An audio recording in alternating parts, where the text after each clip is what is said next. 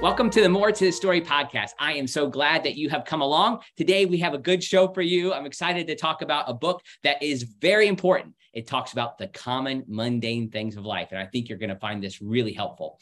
I'm thankful that Wesley Biblical Seminary is the sponsor of this podcast, where we are training trusted leaders for faithful churches. That means we are training people in the great tradition of the faith once for all delivered to the saints. And that happens through a variety of programs from bachelor's, master's, and doctoral degrees.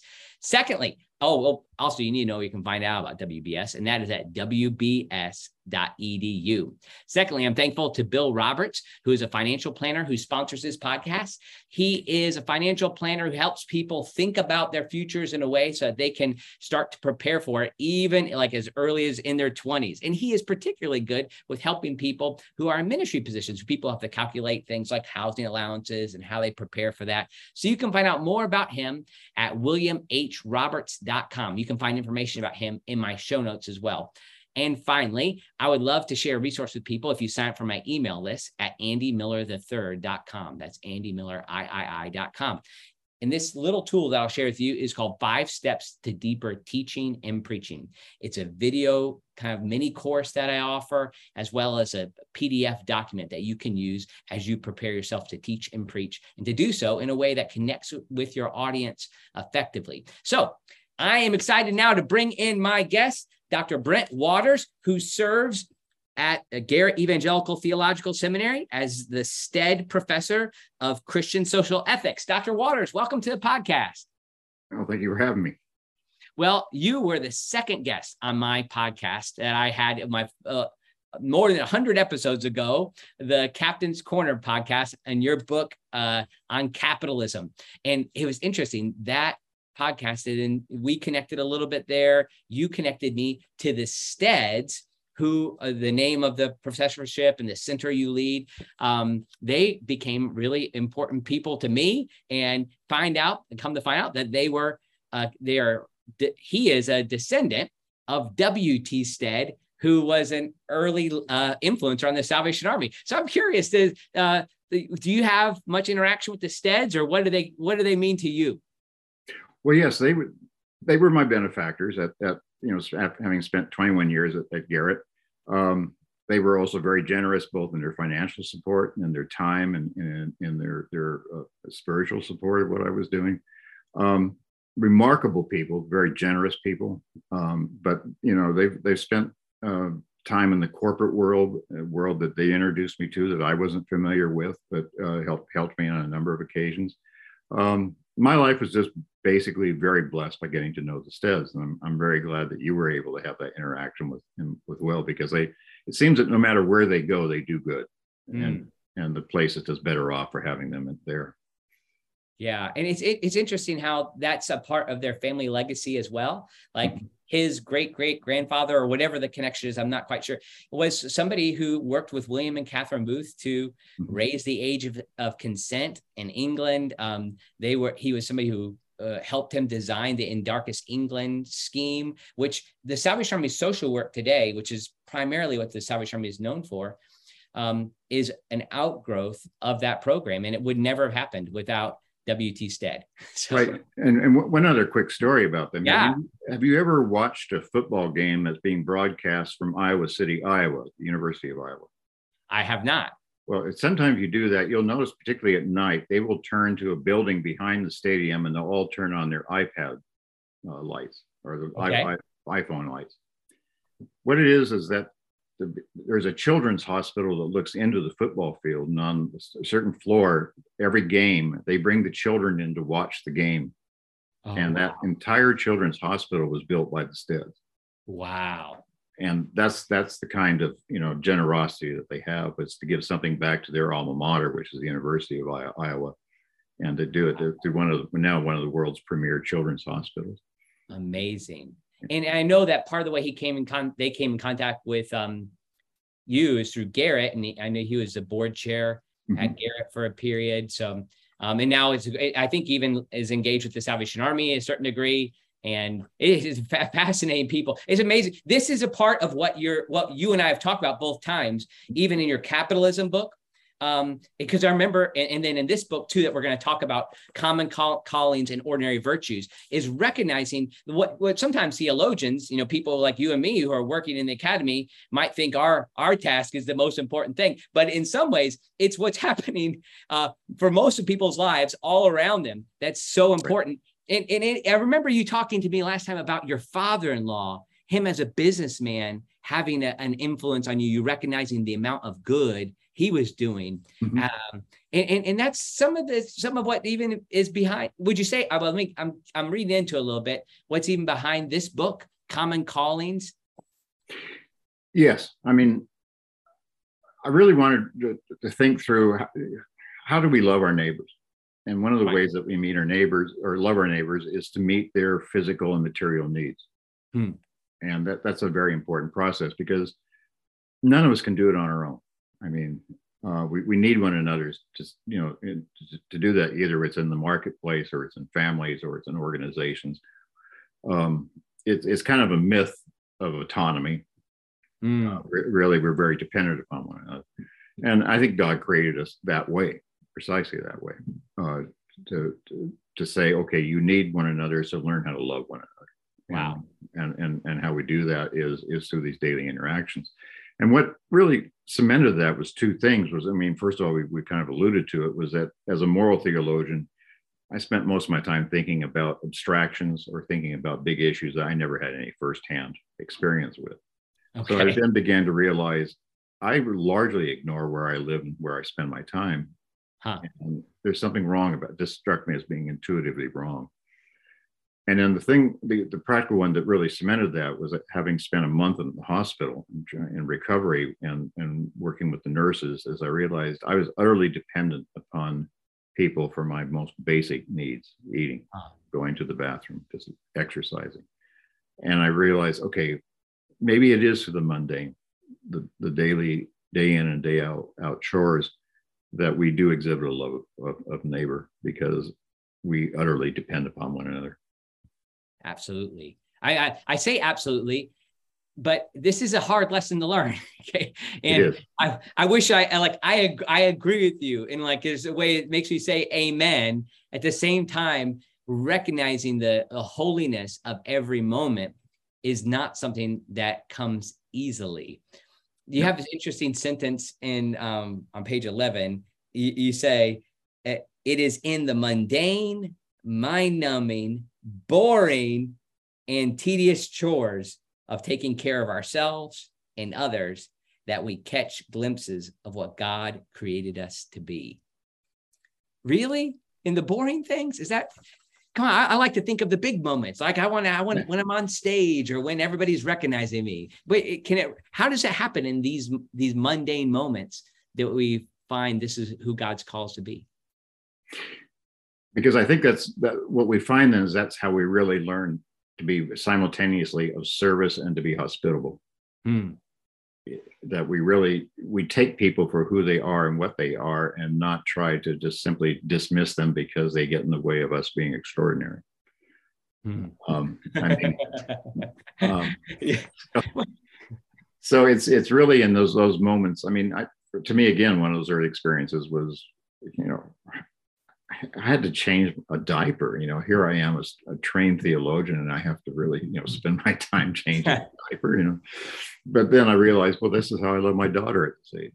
Yeah, that's really meeting what what is her need. Um, so I think, yeah, I, and I, it, I'm also remembering that you know I, I, I taught in a seminary, and one of the things I wish I had been I caught on to this earlier was the same root of the word ordinary is the same root of the word ordination. Oh, interesting. I never even thought of that. Yeah. Yeah. So maybe maybe ordination means is we teach you how to be faithfully ordinary. Wow. Um, which means day in and day out, you're there to serve the needs of your people. This is starting to make more sense to me. Uh, last time we talked, I remember um, we t- talked about capitalism and uh, we talk about the, the nature of markets and how they can be used for the good. And this is this is re- really helpful for me to think about even helping people when I was serving full time in the Salvation Army, helping people get out of homelessness and like.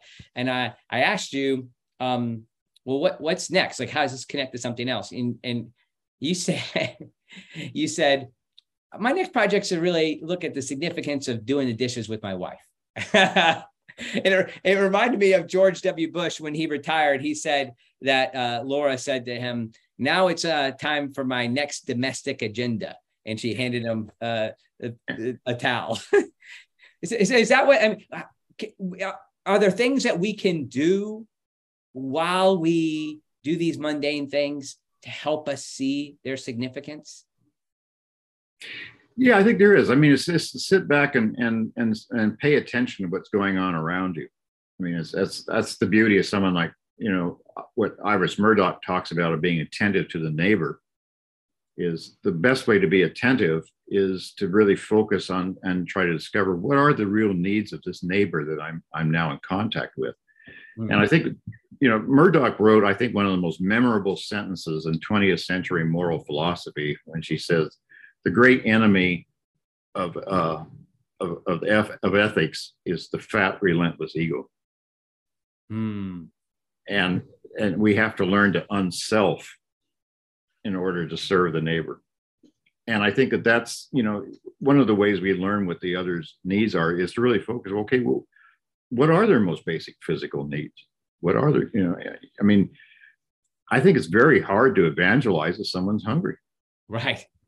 You know, the first thing you need to do is feed them. You know, um, people need sleep, they need rest, they need all these kinds of things. And I think you know, living in households of other people, you begin to learn how, how basic these needs are. Um, I mean, one of the things I discovered, I mean, we had talked privately about this, you know, in, in the 21 years that I, I, worked in Evanston, I still lived in Pittsburgh, so I commuted. Yeah. And, uh, yeah. My, my wife wasn't really happy about that, but she did say, well, your domestic skills have improved considerably in, in making this arrangement. Because I quickly discovered, you know, those dishes just don't get magically washed on their own. Mm. um, you've got you've got to do them. And then I was thinking through, okay, you're not only doing this for yourself, but you're doing it for other people who might be in the household. Mm. Or, or preparing for guests or something like that.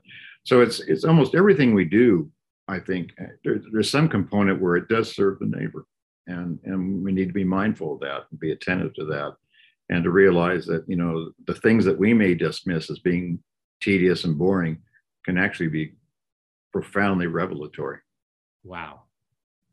Um, it, it can be ordained, so to speak. Yes. Yes this is uh, if i saw like a repeated word certainly a word that comes up time and time again is mundane. If i saw a repeated name in your book murdoch is one that comes up regularly. So mm-hmm. uh, this is a new author to me. Mm-hmm. so could you talk to me a little about i use it's iris murdoch? Iris and, and, that line. So tell me a little bit about uh, I, I, imagine this is a, a female iris it is. Yeah. Um, tell me about her. yeah she she was trained as a philosopher at oxford university uh, uh, a kind of Anglo-Irish uh, woman. She um, wrote, I think, four or five books in formal philosophy, but ended up writing around 24 or 25 novels.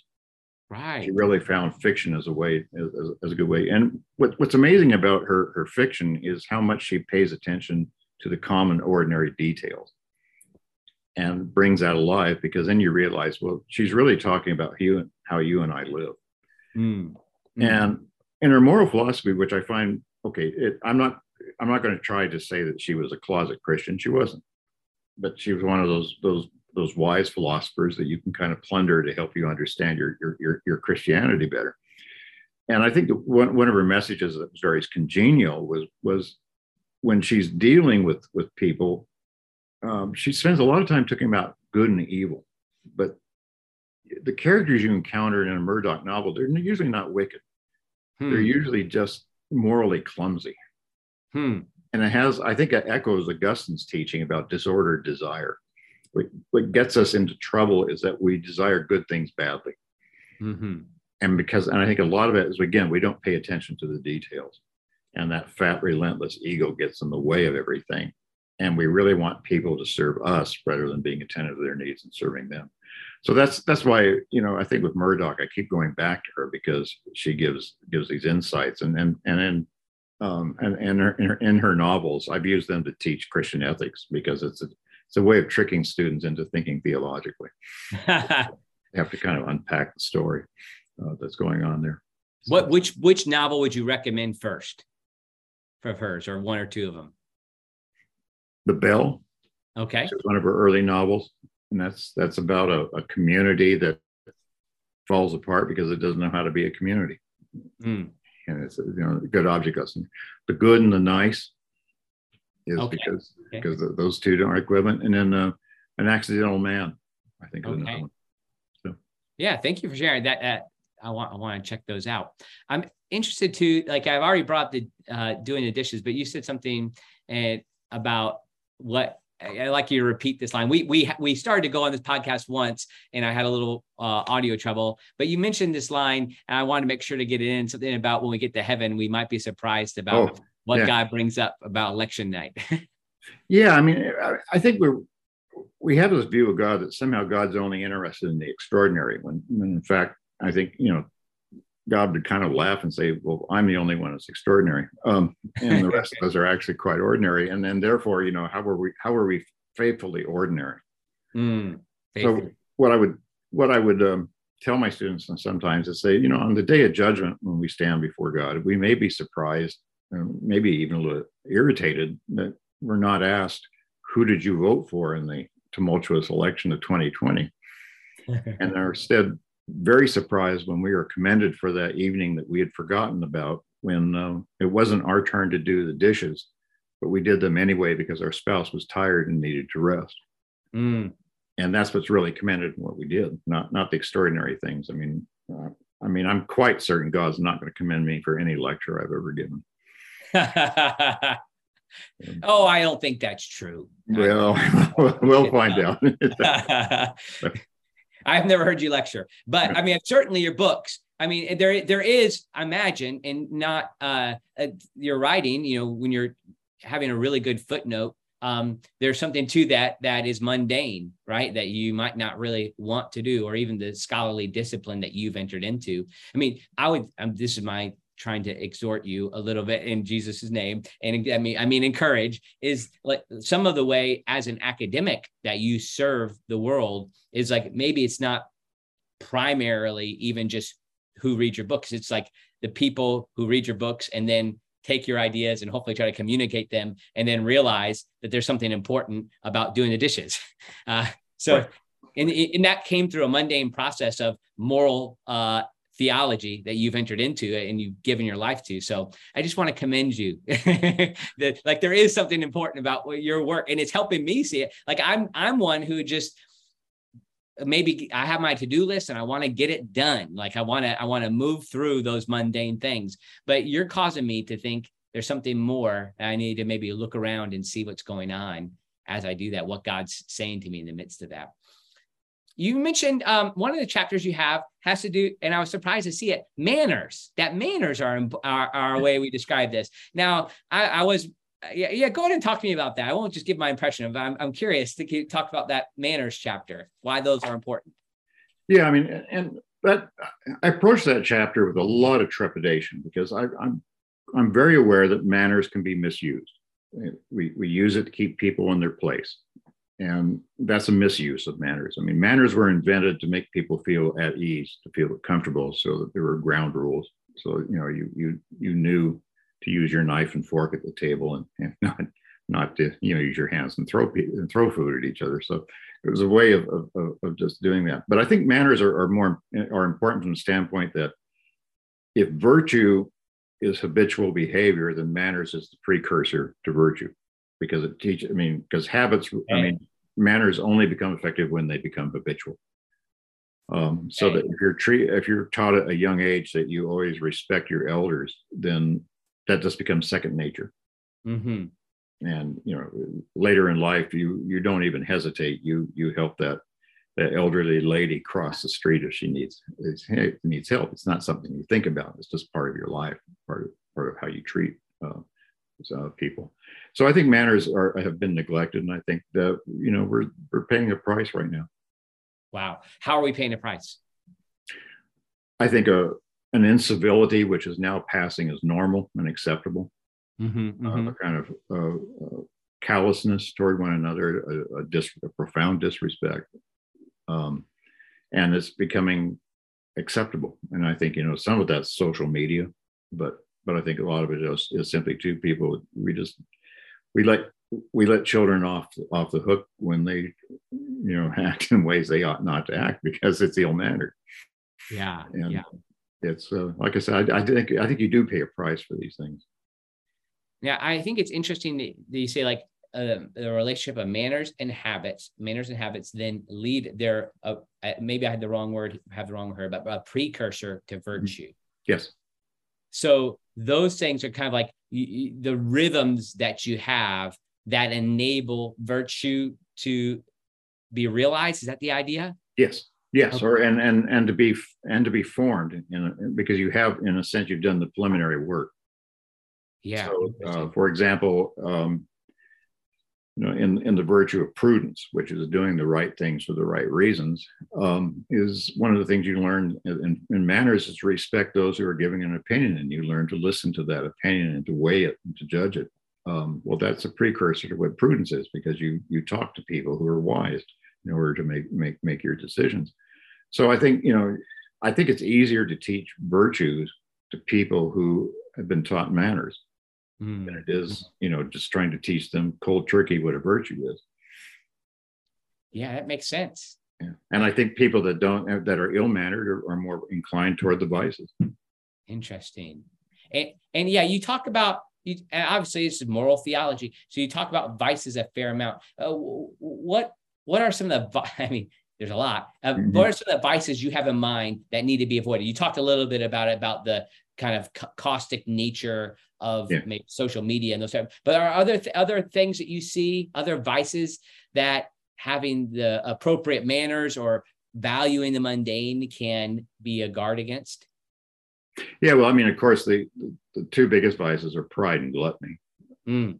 And and those are perennial, and, and, we always have to fight against those. I, I think you know, there's a whole list of vices in there. You know, lust is another one, and, how do you control that? Um, my favorite vice that that's hardly ever mentioned anymore is vainglory. You know, the vain, the vainglorious person who wants to always attract attention to to himself and and and take credit for things that really ought not to take credit for. Mm, mm. Um, and now the interesting thing about vice is that it's much more entertaining. and otherwise it wouldn't be tempting Interesting. And it's much easier. Uh, and and you know, because if we really recognize vice and are appalled by it, then it wouldn't be a problem. But that's mm-hmm. you know that's the that's the ins- insidious nature of temptation is that you're being tempted by things which are actually very pleasant. Wow, they draw you in. Yes. I um, was um I've just done a study on the book of Jude, and the reason I've done that is that it gives a clear way to speak toward the sexual revolution and its impact on our society. And so it's a six week series that I put together. Um, and uh, Michael Green, he was a New Testament scholar and an apologist. Um, he he said something interesting there. He, like he, lust is a huge issue in Jude. It's hard to see see it because it comes through in the comparisons that Jude uses. But this little line that Michael Green uses uh, really helpful to me. Uh, he said, that lust in itself is self-defeating. Lust in itself is self-defeating. So it kind of highlights this idea that what you're, even though it's appealing, whatever it is, the vices, vainglory, right? If I could just have that, then I'll be in good shape. Like if I could just have the attention given to me, then I'll have what I deserve. Again, going back to pride. But at the same time, you have this like desire. It's something that you want, like it looks good. But if you actually get it, it's going to hurt you. Yes. And, and I think also the thing to remember about vice is that the appetite, the desire can never be satisfied. Mm. Mm. There, there is always more. And that's a very frustrating life to live when you can never be satisfied. Right. And, and, my work with those who have um and when, when I was with the Salvation Army working with those who are dealing with addictions, it just was so clear. Um, it, it, the Salvation Army is a as a denomination is a teetotaling denomination, and uh, so if people who join as members and as pastors, you know, commit to not drink. But and, and a lot of there's a lot of resistance to that, as there is any teetotaling group. Uh, and but I think the reason it's held in the Salvation Army is not because of some prohibitionist cause. I think it's because most Salvation Army congregations where there are testimonies, are inter- you're interacting with people who have, um, and this was my experience. Like I was hearing every Sunday of my life of pretty much somebody whose life was ruined by drugs and alcohol, right. and and so I think that that's why that's maintained is because uh, what's happened is it's not it's not going to be it's going to continue to be present. It's never going to be satisfied like you said. So it, it, is it in recognizing the holiness of the mundane that that we can even have um, a tonic for these uh, vices? Is that what you're suggesting throughout this book? I think so. And and this is where i, I really need a, a stronger doctrine of the holy spirit. Okay. Um, because it's that's where I think that that work. I mean, I would even go so far as to say it's it's in dealing with the mundane, you're on the road towards sanctification. Amen. Yeah. Um, and you know, and that's why to be to be faithful to the mundane, to the ordinary, is really a, a it's a school in holiness. Mm. And I love it um, like I said, now I'm I'm I'm not very articulate on this because out of my tradition, you know, we, we're, very skeptical of anything that smacks of enthusiasm. So um, it's and and and this is where what tradition's that? Uh, what what tradition do you come from? Uh, well, basically, uh, congregational. You know, Puritan. Okay. Puritan. Um, okay. Yeah. So, um, um, so it's it's part of that notion that I think you know my next step on this would be to have some conversations with with with uh, you know people come out of a tradition where the Holy Spirit plays more of a role, you know, the, the charismatic, the, the Pentecostal, um, mm-hmm. and to really say, okay, what where do we need to incorporate the life of the Spirit in the life of the ordinary? And my hunch is that they're not too far away. Mm-hmm, mm-hmm. I mean, I think we've made a, an artificial divide between the two, um, which which and we always get in trouble when we make artificial divides. It's like when we try to divide sunday from monday when we try yeah. to divide work from leisure and, and and those kinds of things. We, those they're artificial and then they don't really help us. My hunch is the same thing as when we try to divide the life of the spirit or the spiritual life from the life of the ordinary and the mundane we're actually going to run into trouble. Mm, hmm because after all it is one life that we live. I, I think there's something to that that connection with you when you're saying holiness, um, you know, you think of holiness also being connected to wholeness, like the, mm-hmm. the complete work. And in, and in my tradition, the we think of holiness as something that comes as a result of the work of the Holy Spirit, being actively engaged in all all of life. And it, it uh, to get onto another chapter, you have like if we're thinking that, that all of life matters, the mundane matters, this is all a part of what is holy, and and the the experience of sanctification is a part of that expression. Um, you have a you have a chapter on appearance where you talk about clothing, and I just want to read a little section. Uh, I thought this is a good the the things I love about your both the books I've read of yours is that they have little zingers like this that catch me off guard. So if somebody's just see me reading it, they'll just see me start to giggle to myself. I don't know, giggle's the right word, but so for instance, clothing is a I'm reading here from page 202 if somebody wants to find it. Clothing is a primary instrument of such mediation. Our lives, and here's a philosophical statement, of course, our lives unfold over time within clothing. And then this very important footnote. I assume there are exceptions to this general rule, such as nudists and naked sleepers. There it is. and what's important about our clothing? This is actually like our clothing actually communicates our ethics and our holiness. Yeah, I think it does. I think it, it, communicates, at least to the very minimum, the esteem that we hold others. Mm, because mm-hmm. I mean, I, I don't think I think the notion that you dress for success is actually wrong. Actually, what you dress for is how you want to honor the people that you're with, mm. and and and the level of respect that you hold for them. So the example I think I, I, use in the book is that if I show up to class every day with a dirty T-shirt and a pair of jeans, what I'm really telling my students is I don't hold them very high esteem. Mm because yeah. I don't even I don't even take the time to you know get dressed.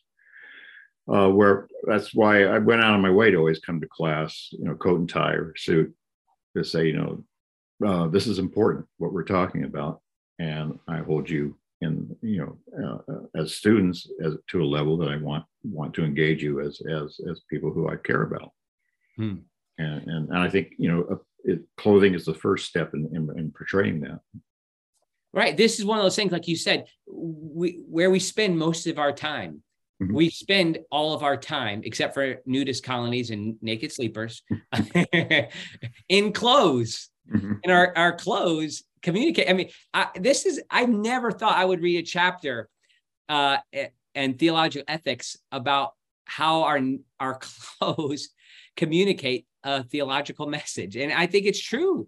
Uh, so that that's i'm really encouraged by this book and it makes me and, and i'm just highlighting a few of the areas. You walk through like the um, relationships um, and the way that our the regularity of our relationships communicate these ideas but then also the activities of work household uh, homework manners appearance. I talked about those eating le- leisure, all of these things are a part of the way that we um, express the life that God's called us to live. So I, I, thank you so much for writing this book. And I encourage people to get it um, at Baker Academic.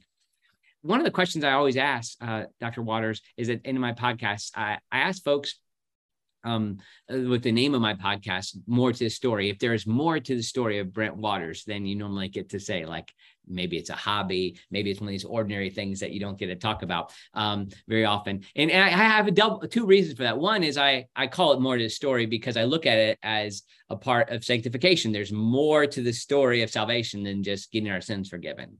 But also, I just love the idea of like hearing something a little bit more about you than you normally get to tell. So, is there more to the story of Brent Waters? Well, I suppose there, I, there is. I mean, okay, one, one of the things that I did in this book too consciously was I drew almost the vast majority of my illustrations I, I drew from uh, novels, from fiction. And, um, and I think it's because stories are terribly important. The stories we tell, the stories we read, so I think in many respects, I'm a frustrated novelist. Okay. um, and maybe in retirement, I mean, since many of my colleagues, when I was on the faculty, already accused me of writing fiction, I might as well go ahead. you know, try to write a novel. So I don't know. I mean, I'm, I'm going to toy with that. I don't know, but it's. Uh, but I think what at, at the very least, uh, what's more to the more to the story is basically story. Mm um, yeah. that how do how do we live our lives as, as faithful stories? So one of the things i'm dealing with and i think it's partly because of my age too i'm dealing with questions of finitude and mortality and those are not morbid topics. It's really in the notion of saying okay how how how do we bring our lives to a fitting end? And it's like a story you know you've got to have that good final chapter um, really, really make the story successful. So how, how do you know what are the things now that i want to order my life life around, you know, because I realized since I'm no longer on the sunny side of the mortality slope, um, quit quit saying someday. If it's important, do it. Wow. So what um what are some of those type of things? Here, I'm 42 years old, trying to figure out like how I do that. You know, I have um what are uh those things you're not saying someday to anymore? Um certain certain kinds of, I mean, just again, ordinary things. Um, you know, my wife and I, we want to do some traveling. Yeah. So, you know, quit, quit putting it off. Just go do it. Uh, you know, find the time to do it. Um, other kinds of things. I can't put off my knee replacement surgery anymore. so yeah, sure. That's, that's, coming down in a few weeks. So it's it's it's it's now it's not so much a sense of urgency, but also but a sense of saying I'm not going to spend my time doing other things that I used to think were important, but I now see them as distractions. Hmm. Hmm. So um, am I terribly worried about you know my academic reputation anymore? No, not really. Um, you know, it's, it's not that I, I, discount that, but it's just not that high on the list of priorities anymore. Hmm, mm-hmm. It's it's more of just spending time with people I, um, I love and enjoy. Yeah, I I think that all I, I, I haven't ever had a question when I ask that question at every podcast, and sometimes I've had people talk about UFOs and scuba diving or that type of thing, but I've never had the question dovetail so well uh, to the subject that I've I've talked about as as when you just answer it there. I mean, it just fits in with what this call is in general. I think it's funny too. Like um, you said that your your colleagues accuse you of writing fiction. The, your book on capitalism, I think it, a, a section is like two and a half cheers for capitalism. It was a uh, not what you'd expect. Uh, uh, somebody teaching on a theological faculty to write this pretty much positive view on capitalism, but it was. I mean, it was. It, that's a, I should encourage people to find that book too. That honestly, I came out of uh, out my own educational process almost like this strange socialist of sorts where I was I thought I was going to redistribute the wealth and all these sort of things and that was the nature of Salvation Army just give everything. But what I really and you you helped me see this like um the way people get out of poverty and in the way that we actually show preferential treatment to the poor this great Christian tradition is by helping them get access to the market. And then that gives an opportunity to witness to. I mean, so again, thank you for that insight and the insight from this book too. Um, I appreciate your work and I'm glad that you don't care as much about your academic reputation, that you're going to spend time doing the dishes and doing those mundane things to the glory of God. Right. Well, uh, yes, I will. I, that's that's the plan anyway. Well, thanks for your time, Dr. Waters. It means a lot to me to have you on this podcast, and uh, I appreciate your time and your work. Oh, thank you.